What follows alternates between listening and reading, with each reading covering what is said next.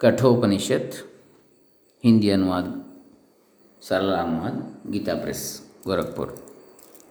द्वितीय अध्याय प्रथम वल्ली, अथवा कठोपनिषद चतुर्थ वल्ली। संबंध। तृतीय वल्ली में यह बतलाया गया है कि वे परब्रह्म परमेश्वर, संपूर्ण प्राणियों में वर्तमान हैं, परंतु सबको दिखते नहीं। कोई विरला ही उन्हें सूक्ष्म बुद्धि के द्वारा देख सकता है। इस पर यह प्रश्न होता है कि जब वे ब्रह्म अपने ही हृदय में हैं तब उन्हें सभी लोग अपनी बुद्धि रूप नेत्रों द्वारा क्यों नहीं देख लेते? कोई विरला ही क्यों देखता है? इस पर कहते हैं।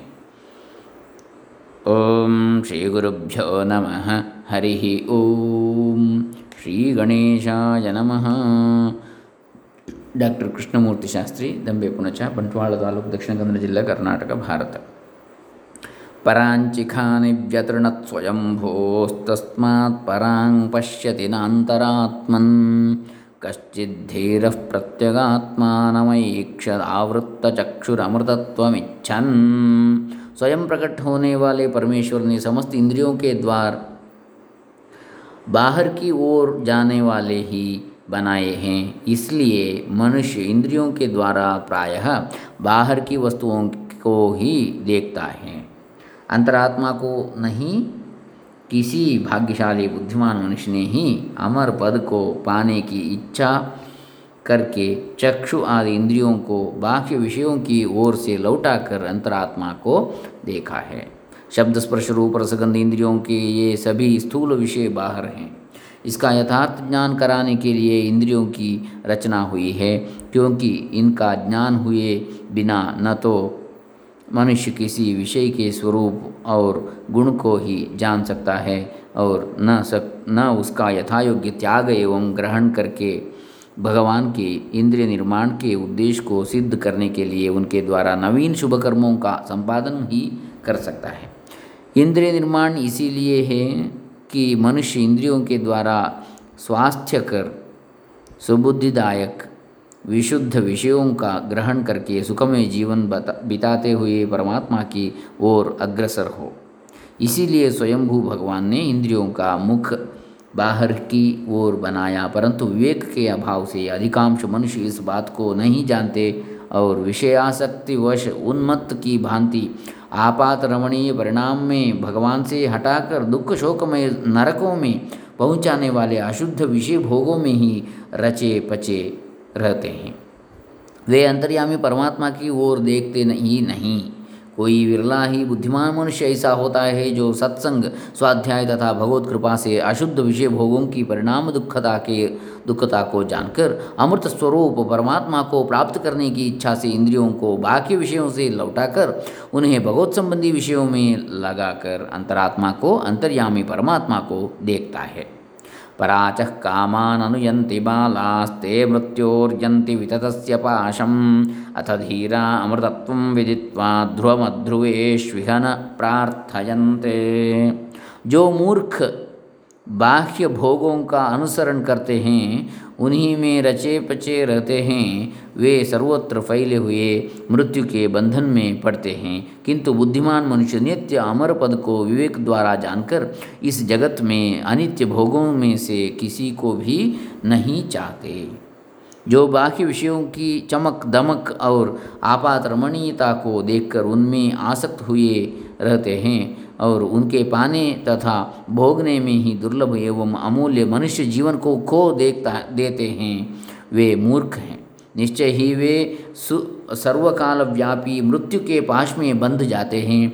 दीर्घ काल तक नाना प्रकार की योनियों में जन्म धारण करके बार बार जन्मते मरते रहते हैं, परंतु जो बुद्धिमान हैं, वे इस विषय पर गहरा, गहराई से यों विचार कर करते हैं कि ये इंद्रियों के भोग तो जीव को दूसरी योनि में भी पर्याप्त मिल सकते हैं। मनुष्य शरीर उन सबसे विलक्षण है, इसका वास्तविक उद्देश्य विषयोपभोग कभी नहीं हो सकता। इस प्रकार विचार करने पर जब यह बात उनकी समझ में समझ में आ जाती है कि इसका उद्देश्य अमृत स्वरूप नित्य परब्रह्म परमात्मा को प्राप्त करना है और वह इसी शरीर में प्राप्त किया जा सकता है, तब वे सर्वतोभाव से उसी की ओर लग जाते हैं।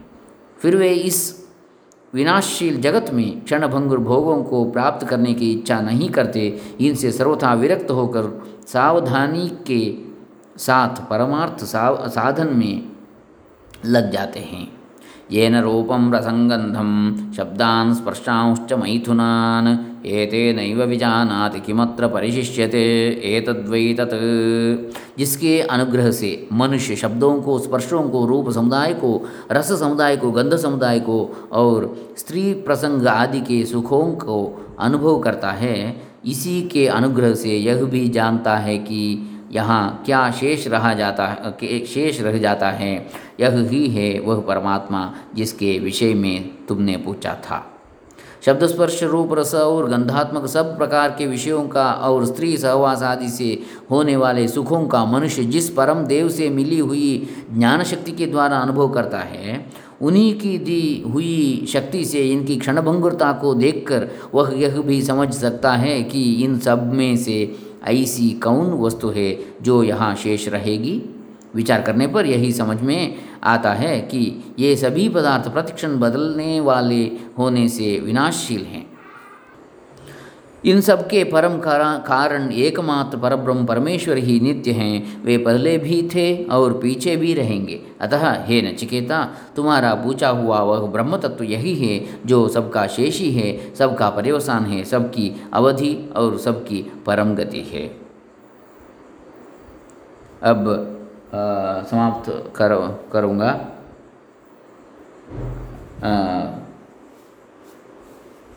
Next we see in the next session.